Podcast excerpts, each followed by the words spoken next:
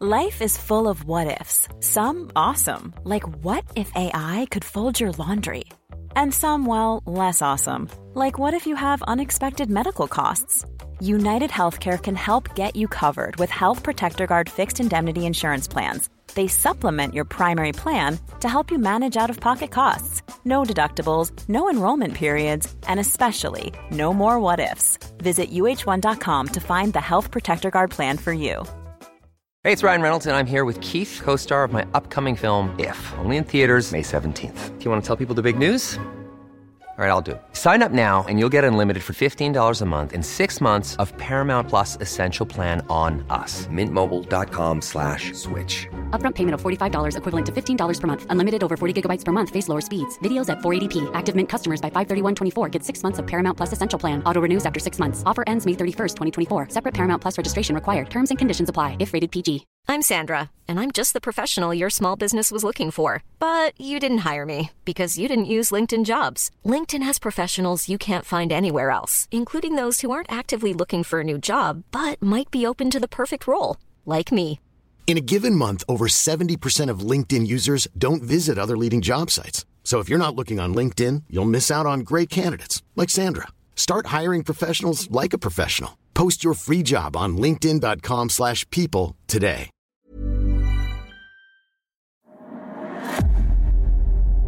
Hello, hello. Thank you so much for finding Whitehall Sources. Before we get stuck into the politics for you, a quick message from The Resident. These hotels, like their choice in podcasts, are exceptional. Whether you're travelling for business or leisure, at The Resident, you're offered the best rooms, prices, and advice for your needs as well.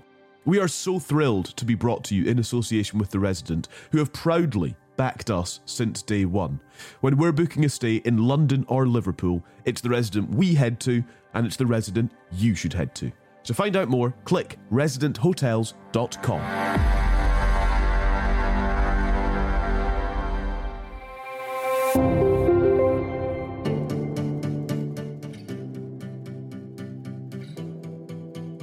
And inflation will, we believe, continue to fall over the coming months. That reflects the fact that monetary policy is restrictive. So today we've increased bank rate by zero point two five percentage points to five point two five percent. Low and stable inflation is the foundation of a healthy economy. High inflation hurts the least well-off the most. Hello and welcome to Whitehall Sources. We are recording on Thursday, the third of August. I'm Calum MacDonald. Thanks for being with us. Kirsty Buchanan's here too. She was an advisor to Theresa May in Downing Street when she was Prime Minister. Hello, Kirsty. Hello, good morning. Uh, I've got an email for you from Amira, um, which is very kind, but also asks a question that I think we should start with. Uh, hello, Whitehall Sources. First, I want to wish Kirsty a speedy recovery and hope she's feeling all right at the moment. Are you feeling all right at the moment? Uh, yeah, thank you for your uh, well wishes. Yeah, I'm feeling okay. The hair is still valiantly clinging to my head. It's um, luscious. I've had a, thank you. Uh, I've had a rough couple of days, but I'm coming out of the swerve. Soldiering on. Uh, Amira goes on, I'm a younger listener, you're very welcome, and I'm interested in working in government in a job like as a special advisor. I'm wondering if Kirsty could give me some advice on what qualifications I need and what it's like. Thanks, says Amira. Should we start with what it's like? Yeah, well, first of all, excellent question. Um, what it's like, it is, don't let anybody tell you anything other than it's the best job in the world. Um, it is just magnificent. I mean, all jobs have their, their beauty, but there, this is a this is a special job, um, but not one that you should take lightly. It is a privilege, um, uh, and if you uh, you know if you do your job right, uh, you know you can achieve and do really good things. Um, in terms of potential roads in, um, uh, depending on your party preference, uh, I think probably the, the the the best way in would be uh, to try and get a job um, within the research department uh, or the press office of the uh, party of your choice. Um, it's the kind of most common track for uh, S P A D grooming, if you like, um, is that you either start as a as a young researcher in in the party, or in the press office, and you you know uh, you, you you tend to get picked up from there. Uh, but it gives you access to M Ps and to the party machinery, and you know, and you, and, you, and it helps with your networking. So that would be uh, that would be my advice. Nice. There you go. Thanks, Amira. Every so often we get a question like that, don't we? Which I really like, is how to get into this job that can feel quite mysterious and quite distant, I think, in some ways. But it's so important. Um, and I, I mean, I, I always agree with Kirsty, obviously, but also being a radio presenter is the best job in the world. Go on, Kirsty. uh, I, also, uh, if I can indulge in a little plug for a fellow colleague, yes. um, uh, Peter Cardwell, who uh, is a colleague now of Calum's and a former S P A D colleague of mine, has actually written a book. Uh, oh, yeah. About how to be a special advisor, and it's a jolly good read, uh, so uh, I can recommend that you uh, have a look at that too, because it's full of tips and tricks. That's a great shout. Secret Life of a Special Advisor, I think it's, is what it's called, uh, by Peter Cardwell, correct, aka Cardi P, uh, to those who know him. Uh, thanks for your question, Amira. Questions always welcome. Uh, hello at whitehall sources dot com is the email address. And I should say, just by way of lifting the lid on special advisors, who they are, what they do, uh, later on in the podcast we'll be joined by Adam Bell, uh, who was Head of Energy Strategy at the Department for Business, Energy and Industrial Strategy, back in the day when that's what it was called. I think it's had about twenty-seven different names since then. Uh, but Adam will join us a bit later in the podcast because we're going to be talking about Rishi Sunak's Energy Week, of course, which I'm sure hasn't hasn't gone unnoticed by all of you, gripped to the Energy Week announcement. Um, before that, though, shall we start with Rishi Sunak appearing on L B C, um, some minor radio station, so, so, a minor radio station that... I don't know, several people listened to, I'm not sure. Uh, he was, um, so uh, the concept of this uh, rather rogue radio station is to do lots of phone-ins and hear from members of the public who ask their questions and have their say. And so Rishi Sunak was on L B C to answer questions from the public about his top priorities as Prime Minister. These are his words. From driving down inflation to backing our N H S with record resources, it was great to chat about what this Conservative government is delivering. And he's posted a thread of highlights, actually, so on his own Twitter account, on the Rishi Sunak Twitter account. So he must have thought it, it went quite well. In terms of strategy, Kirsty, I suppose this takes him into a format that perhaps is slightly lesser seen for a Prime Minister. You know, a radio phone-in is slightly different to a media interview or a clip on the news or a press conference. Um, did it serve him well this week?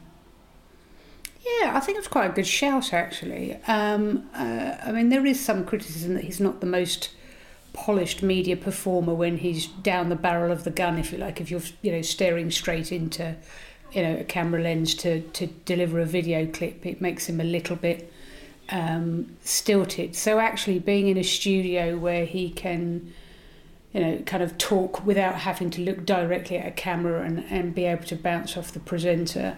Um, and be able to field calls which are, you know, relatively high risk. In fact, you know, in, in as much as it's it's it's the public that calls the shot on it.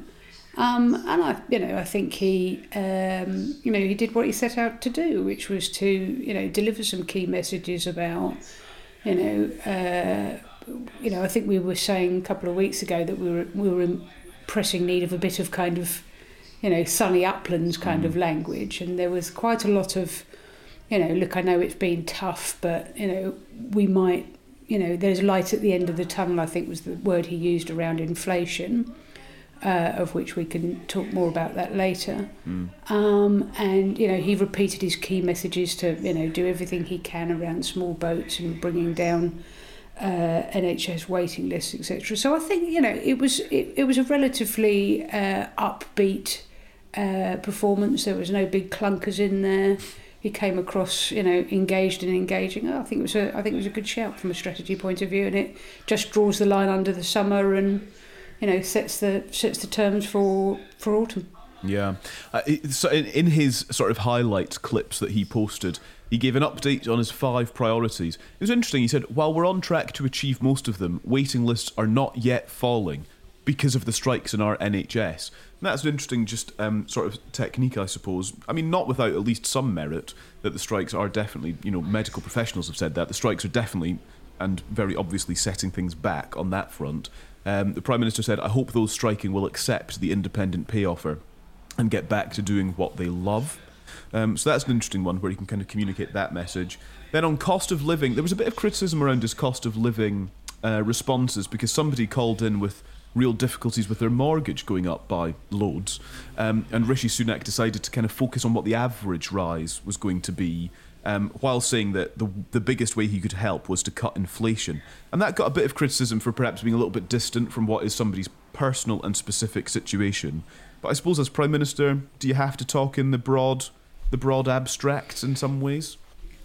Yeah, he does need to be mindful of this. I've seen this happen a couple of times where he's been given a, you know, a relatively emotional uh, example and he's gone for kind of top level answer. Uh, two or three times in, he'll get he'll he'll get the right connectivity eventually, but the connectivity isn't, you know, his first port of call. It's not, you know, to share and understand and empathise. Um, it's to, you know, it's to fire out, if you like, kind of headline messaging.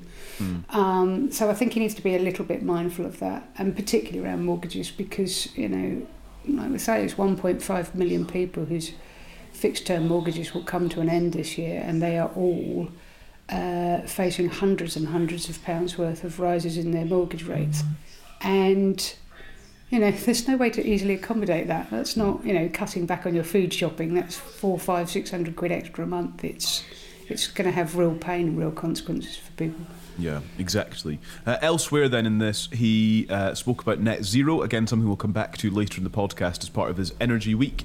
Um, and also, um, finally, I agree with Angela, says Rishi Sunak, that illegal migration is unfair. It's unfair on the British taxpayer, and it's unfair on those who genuinely need asylum. That's why I'm leaving no stone unturned to stop the boats, um, said the Prime Minister on that one. Um, there was a kind of, I think the first question from some unknown presenter called Nick Ferrari to him on the phone-in was um, was about, you know, how what how are you getting on in delivery? And I suppose the the clips he's chosen are him speaking to that on delivery. And it's, you know, we often hold him up on, on the delivery front, don't we, on the podcast? Um, and so leaving no stone unturned. I mean, is it fair of me to say that illegal migration is probably quite a hot topic for L B C listeners? That seems to be something that we see a lot of attention placed on, on L B C phone-ins. Look, look, I mean, illegal immigration is a hot topic for, you know, voters across the piece, I think. Um, uh, you know, it's not, it's obviously not their primary concern at the moment. That is uh, by a long, long margin cost of living crisis. Um But uh, it was slightly awkward yesterday in the interview because obviously he's talking about no stone unturned at the same time as Bibby Stockholm, which is this uh, new kind of floating hostel, if you like, which was supposed to take its first uh, um, residence, shall we say, today, uh, has has not and will not for the foreseeable future because there are health and safety concerns. This is this big floating vessel off the coast of Dorset, which is a Uh, kind of trial run for potentially more floating vessels off the coast uh, where they hold people while they're processing. Um, and, you know, he said he was confident that they'd be in as soon as possible, but, you know, it's a, it's a, it's a painful reminder of just how complicated and complex this is. Um, and there are no, no easy answers to uh, how to get to grips with this problem. Mm. Uh, so that's Rishi Sunak on L B C. He's now in California. Um, he's off on holiday. Uh, I off, I mean, often there's controversy, isn't there, around Prime Ministers taking holidays, but I think that's nonsense. I don't, I've never, I've never got nonsense. This. I mean, who wants a burnt out, exhausted yeah. leader of a country? You exactly. know, you need to go away. You need to recharge your batteries. I don't think he's had a proper holiday in four years. He was, you know, about twelve hours into a holiday in Spain last year when he had to come back because uh, the, Her Majesty the Queen had died. Mm-hmm. Um, you know, his family deserve a holiday. Uh, if they want to get their geek on at Disneyland, good luck to them. And I hope they all yeah. have a absolutely marvellous time. Frankly, I would rather, you know, tear my own toenails out with a rusty plier than go to Disneyland. But, you know, Each to their own. Courses for courses. Each to their own. Yeah. I yeah, um, yeah. My other thought on this, and this is absolute pure speculation, but uh, Piers Morgan posted an Instagram story of him in first class on a British Airways flight from London to Los Angeles yesterday, uh, yesterday afternoon, Wednesday afternoon. And that was approximately the time that Rishi Sunak was due to be taking off. And it had been confirmed earlier in the day that he was going to be travelling on a commercial flight.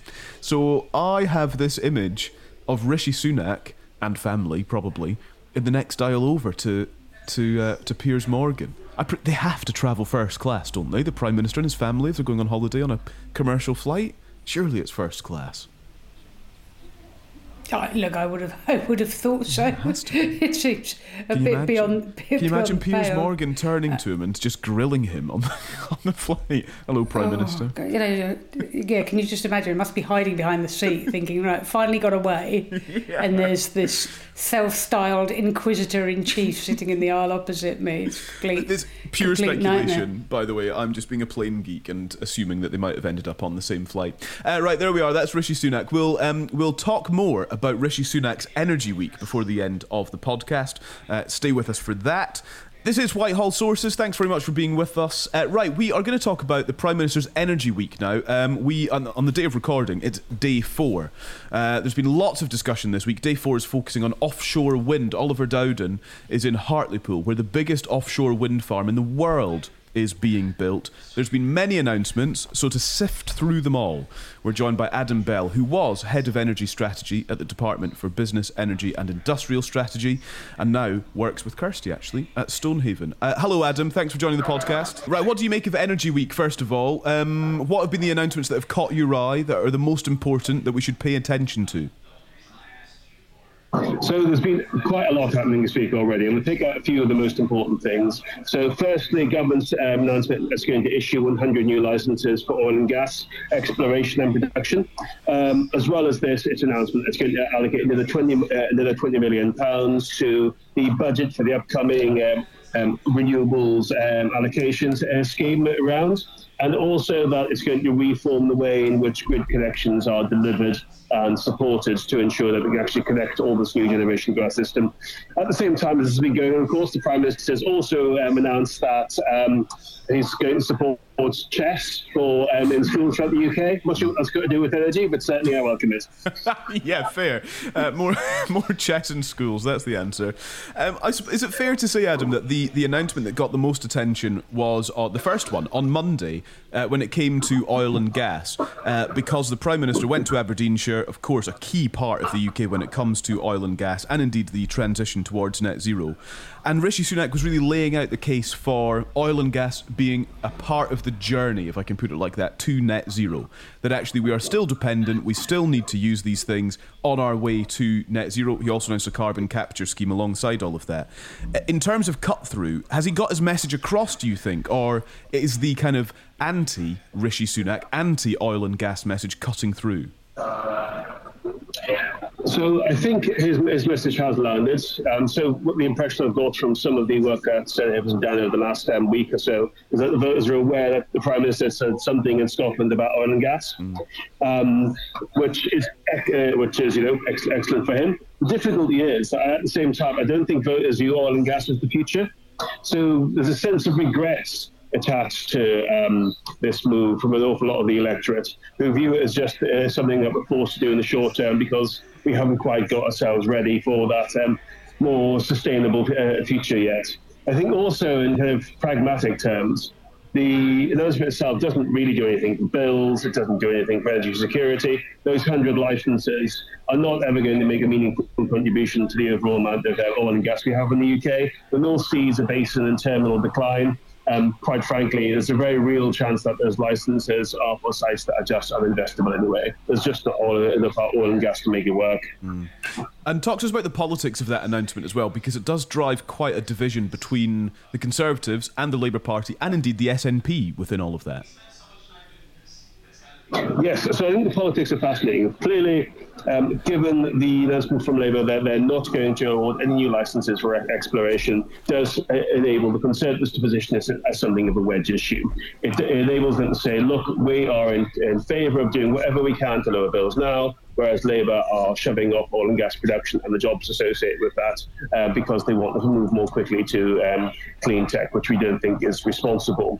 I think the reason why they're focusing on this is twofold. First of all, um, their reaction to the U L E Z um, in Uxbridge, which they were persuaded, which they were convinced was absolutely going to be the thing that um, uh, helped sway that particular by-election, and it might have well done. It was such a marginal issue, but also they think it uh, demonstrates that they're on the side of consumers. The difficulty is, as I said, this will actually meaningfully impact uh, consumer bills in any, in any real sense. Consumers will still be faced with high bills by the time of the next, time of the next election, and they'll be reason, uh, and they'll be reasoning asking, so what happened to all that oil and gas you might be getting getting for us, Rishi? Mm. The announcement itself is not enough to change the fundamentals, and therefore, in the long run, given that it will also cost um, the, the Tories in terms of the uh, Green voters, who in many um, kind of blue wall seats have the option of option of the Lib Dems, is it really going to be worth the candle in that sense to potentially buy more votes in the red wall?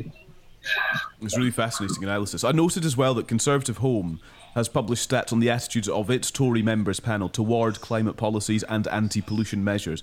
And it is fair to say, reports Politico, this group isn't big on the green stuff. sixty-six percent said they were opposed to low-traffic neighbourhoods, eighty-three percent against the twenty thirty ban on the sale of new petrol and diesel cars, and forty percent opposed to the net zero by twenty fifty target. Half the panel said they believed human activity was driving global warming, but a third said they didn't. It's really interesting to how just the, the lasting impact of that by-election in Uxbridge and South Ruislip, the U L E Z issue, uh, matching it with Energy Week and, and trying to sort of extrapolate that to the wider public, um, Adam. It, it, I mean, has, a, has a by-election ever had this direct an impact on, on seemingly on electoral strategy? As far as I'm aware, not. But I think it's one of those cases where they've taken a very particular local issue and assumed, it very much is an assumption, I think it extrapolated out to the national political scene. The entire country isn't going to have a U L E Z imposed upon it, mm. and quite frankly, it's only a minority of voters and the number of seats in London where this will be a very specific elect- electoral issue. It does feel very much that um, the Conservative Party has turned inward, is listening to its members more than the public, and as you said, their members um, don't necessarily want to act as rapidly as the rest of the country on climate change. But as ever, the most important thing to remember here is that the Conservative Party membership is by no means representative of the wider country. Yeah, that's a good point. In terms then of Labour and what this does to Labour, I think one thing I'm always quite fascinated by is uh, a, a response from the opposition, if indeed one has been forthcoming. Do they now need to evolve their own energy slash green credentials? Uh, Keir Starmer was in Scotland a couple of months ago now in Edinburgh. He only got as far as Edinburgh, it's worth saying. Uh, but he was in Edinburgh announcing Labour's own plan to stop any new licences for drilling in the North Sea. So in theory, Rishi Sunak's licences are all fine and Labour will continue with those. They'll just stop any new ones from there on. I just wonder if the Labour Party are getting any sort of similar cut-through with their own green policies. So the impression I've got is that Labour's um, Great British Energy project, which will be a government-owned energy generator, has got some cut-through. People quite like the idea of, of um, having ownership in the sense of a plan um, against um, the energy transition. But certainly um, the Labour response to the Conservative announcement has been very much focused around um, saying how terrible this is for the climate, how much it's holding us back, how much it's backward-looking, and so on and so forth. There's been less of a sense that that is getting through the response to um, what the Conservatives have done. Um, at the same time, though, I think there is, what this uh, process has revealed, is something of a weakness in Labour's current offer. What is their offer to um, those people in Aberdeenshire who are going to losing their jobs? How do they uh, make an explicit connection between those important seats in North East, North East Scotland and their forward agenda? What is their more detailed plan for being in government? I think as we get closer to the election, those are the sorts of questions that are going to matter. Those are the sorts of questions that um, voters in those key seats where Labour might be facing the S N P will start, will start asking, and they will need to have something more concrete than the current high-level plan they have in place. Mm. Uh, Adam, really good to speak to you. Thank you very much. Thanks for taking the time. Uh, very happy to very happy to come on, Calum. Thanks very much. Thank you. Have a good one.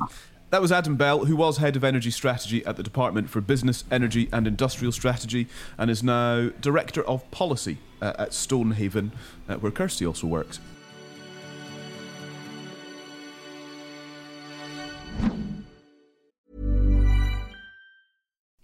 would you like to look five years younger? In a clinical study, people that had volume added with Juvederm Voluma X C in the cheeks perceived themselves as looking five years younger at six months after treatment. Look younger, feel like you. Add volume for lift and contour in the cheeks with Juvederm Voluma X C. Reverse signs of aging by adding volume to smooth laugh lines with Juvederm Volure X C. For important safety information and to find a licensed specialist, visit Juvederm dot com. That's J U V E D E R M dot com. Not for people with severe allergic reactions, allergies to lidocaine, or the proteins used in Juvederm. Common side effects include injection site redness, swelling, pain, tenderness, firmness, lumps, bumps, bruising, discoloration, or itching. There's a risk of unintentional injection into a blood vessel, which can cause vision abnormalities, blindness, stroke, temporary scabs, or scarring. Talk to a licensed specialist to find out if it's right for you.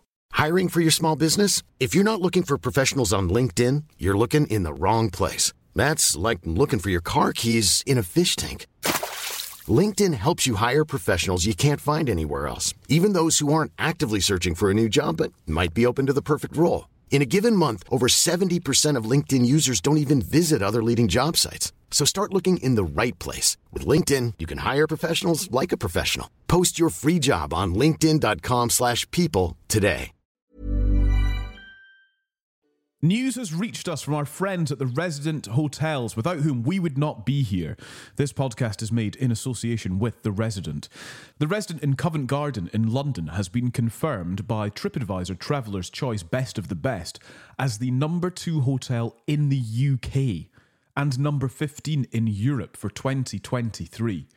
Already, the Resident Covent Garden had a magnificent reputation. It was number one in the U K TripAdvisor Traveller's Choice Best of the Best in twenty twenty-two, and the Resident in Victoria and the Resident in Soho, both in London, feature in the U K Top twenty. Add to that news that the Resident in Liverpool, the Resident Victoria, and the Resident in Kensington are all now ranked in the top ten percent of hotels worldwide by TripAdvisor. Basically, what we're saying is, if you need a hotel in Liverpool or in London, book The Resident.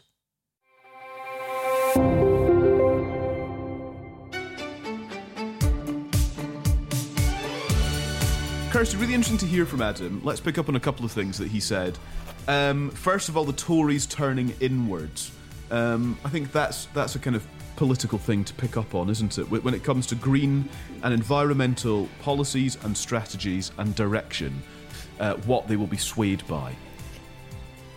Yeah, that was the the thing that Adam was saying that that, that caught my eye as well.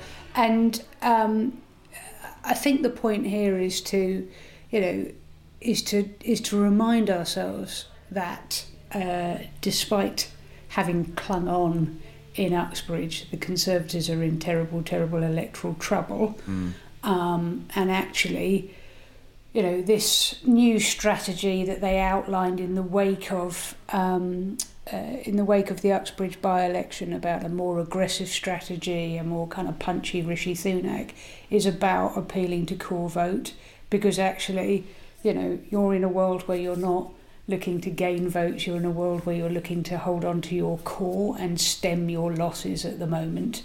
Uh, and I don't think we should lose sight of that, the fact, you know, we are not at the moment in a two-horse general election race. It is still Labour very much ahead, uh, and the Conservatives very much trying to appeal to get their base out to make sure that, you know, on the basis of the polls at the moment, that, you know, a dire night isn't historically catastrophic for them at the next general election. That's kind of kind of where we are. So mm. all of this, um, you know, all of this, you know, repositioning, more aggressive language, more wedge issues, taking the fight to Labour, isn't about gaining new people. It's about trying to hold on to some of that core. Um, now, whether that's red wall or whether that's, you know, Um, the old blue wall, as we used to call it, um, uh, you know, we shall see. But at the moment, I think it feels it feels like a retrenchment strategy, you mm-hmm. know, um, uh, and you know, if the world isn't Twitter, it certainly isn't the Conservative Party membership either. And I, you know, I, I, you know, they they they should be very mindful, and Labour should be very mindful of learning the wrong lessons from uh, from Uxbridge and ULEZ, and not panicking about their own particular offer, because it is, you know, you're learning the wrong lessons from Uxbridge if you think that people don't care about the world burning, because they very much do. Yeah. What they what they can't afford to do right now is meet some of the costs of that themselves. So I, you know, I come back to the point we were making, I think, last week or the week before. You know, I think some of those, there will be real heat on some of the more retail uh, policies in the run-up to the general election around, you know, transfer to heat pumps from gas boilers, you know, the, the rapid uh, rollout of electric vehicles and the end of, you know, the banning of petrol and diesel vehicles. You know, I would expect probably, certainly in terms of driving that wedge further, I would expect in the run-up to the election the Conservatives to push back that deadline. Mm. You know, Rishi started to talk about, you know, practical and pragmatic solutions to net zero. Mm. Um, I think those retail ones will offer. But I think the big picture transition stuff fundamentally won't change and shouldn't change between either party, because that big transition stuff isn't just about net zero. It's about jobs and it's about energy security in this country.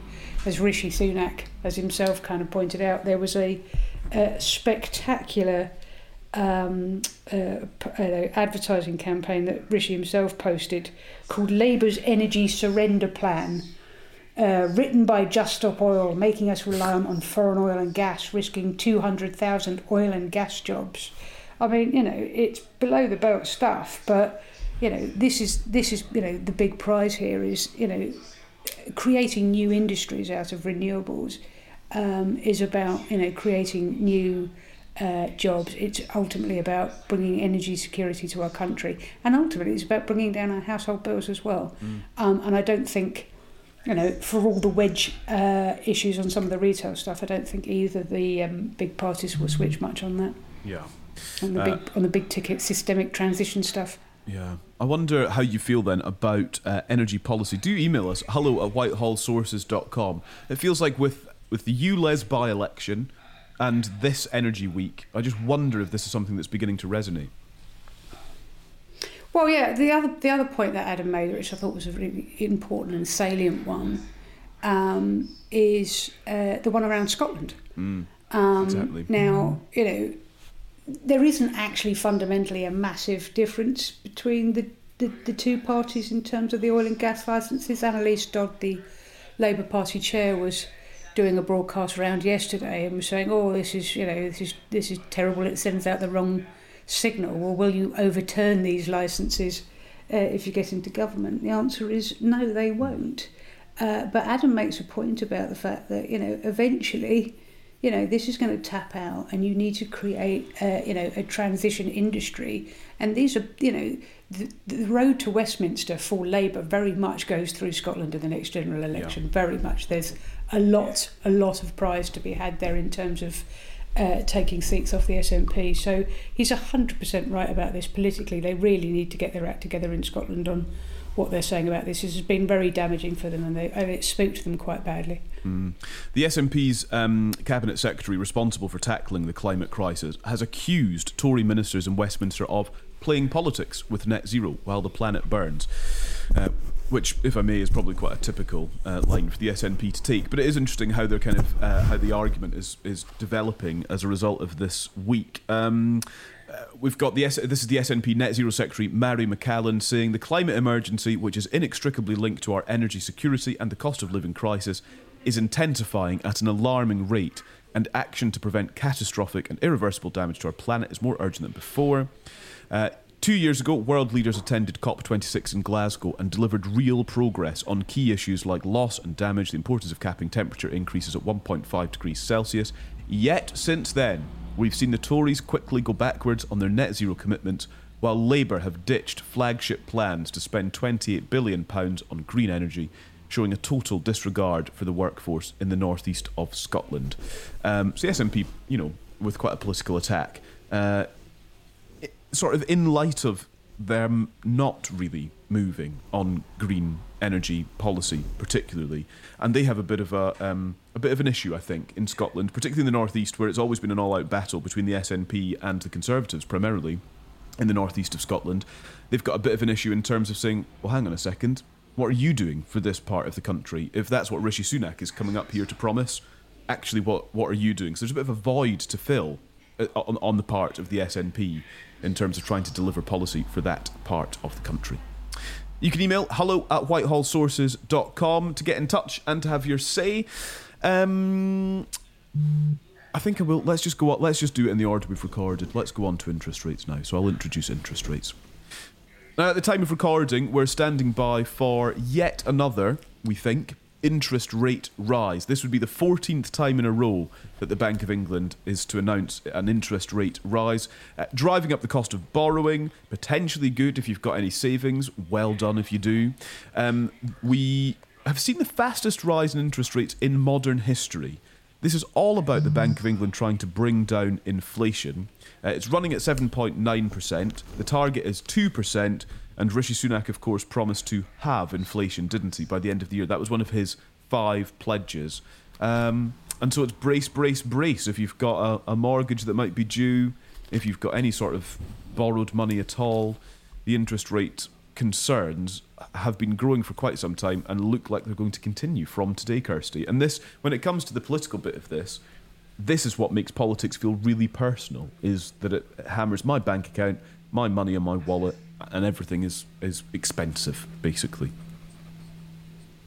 Yeah, look, and it's um, this is a high-wire act, right? Can you uh, raise interest rates to a point that you don't plunge the country into a recession, but you do squeeze enough out of uh, inflation to start bringing it down to uh, to what Rishi Sunak's target would be at the end of the year, which is five point three percent, uh, which is still a long way off from the good old days of the Bank of England's two percent. I mean, like, to put the interest rate uh, rise in perspective, if they do raise it by zero point two five percent today, which they are widely predicted to do, it'll be five point two five percent.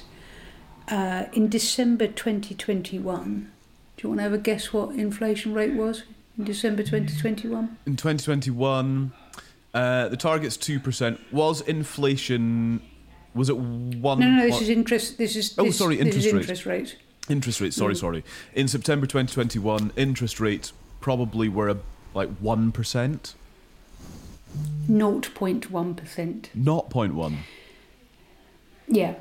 Uh, you know, and so th- there is a there is a kind of recalibration here that people need to, um, uh, you know, try and start to accommodate, which is that, you know, we are not going to get back to uh, this world of cheap money.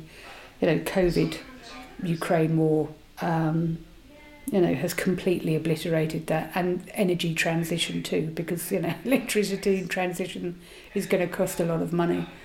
Um, so the days where we had these just very, very historically low interest rates uh, are gone for the foreseeable future. Um, uh, so, you know, there is pain. Uh, it's going to subside. There, there is some evidence that, you know, uh, the data in June for inflation was seven point nine percent. It had fallen a little bit faster than people had anticipated, and there is some evidence that food and energy costs have now peaked.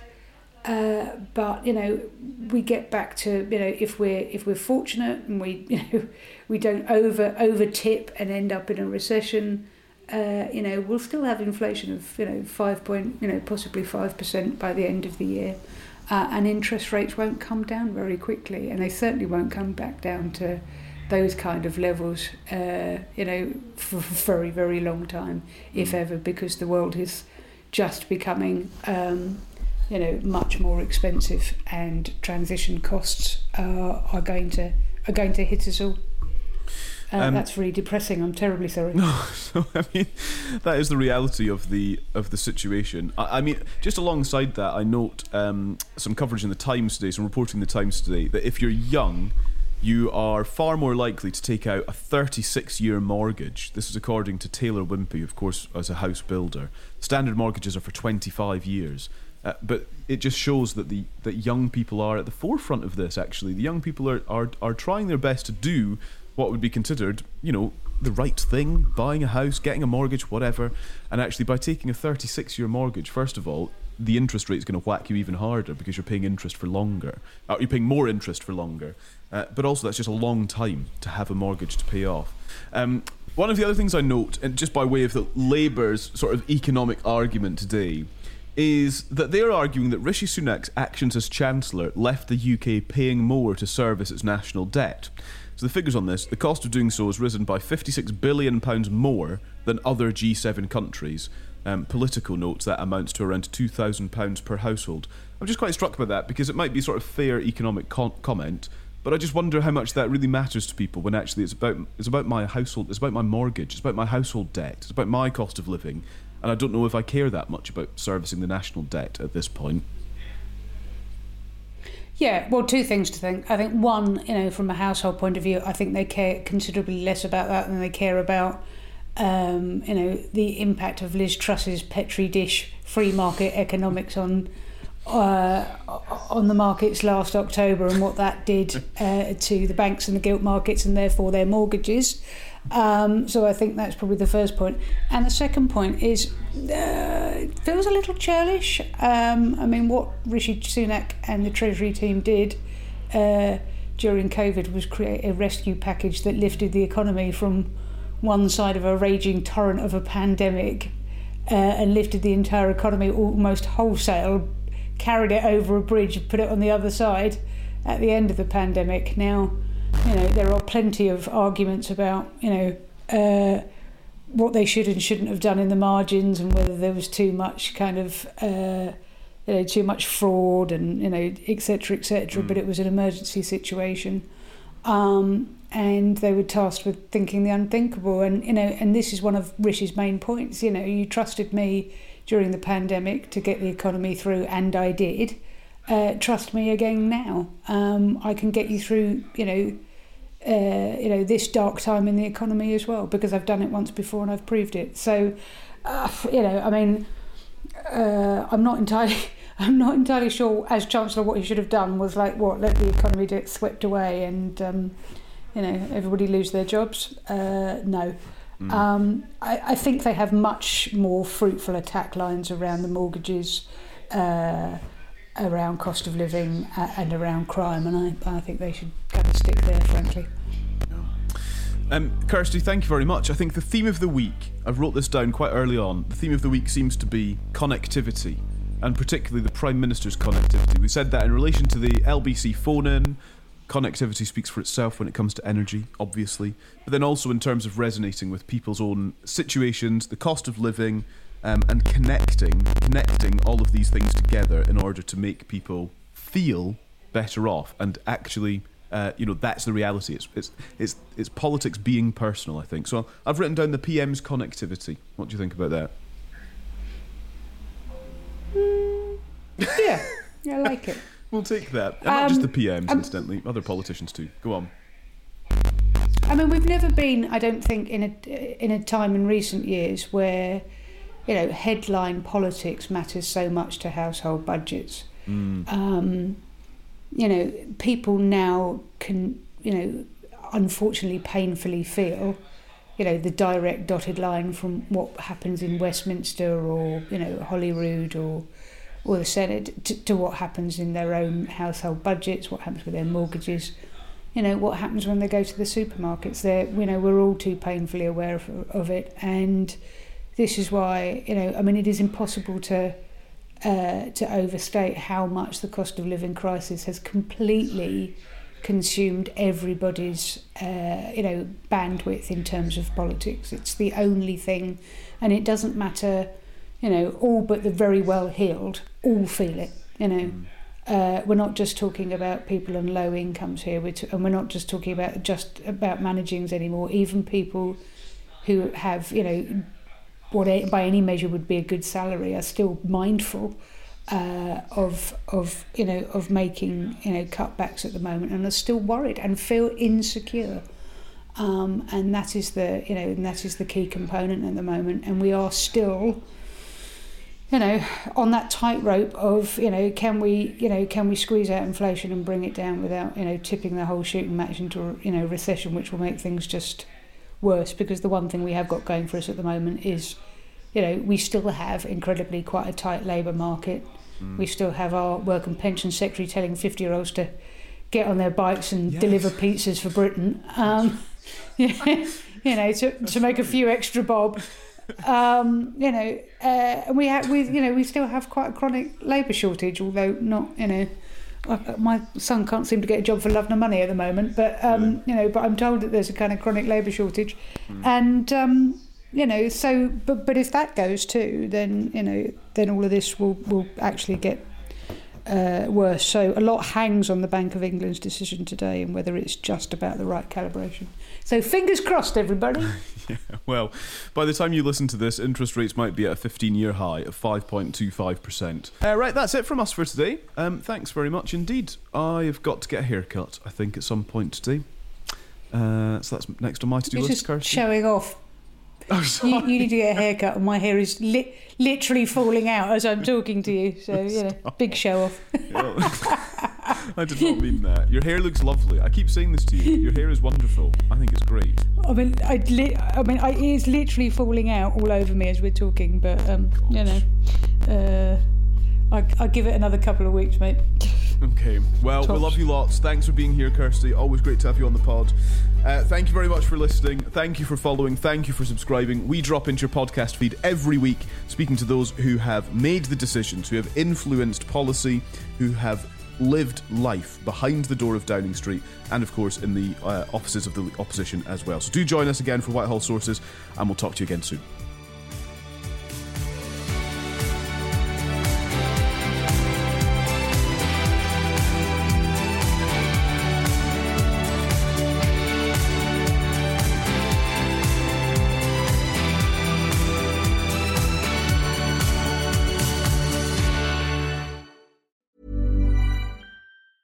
Planning for your next trip? Elevate your travel style with Quince. Quince has all the jet-setting essentials you'll want for your next getaway, like European linen, premium luggage options, buttery soft Italian leather bags, and so much more. And it's all priced at fifty to eighty percent less than similar brands. Plus, Quince only works with factories that use safe and ethical manufacturing practices. Pack your bags with high-quality essentials you'll be wearing for vacations to come with Quince. Go to quince dot com slash pack for free shipping and three sixty-five day returns.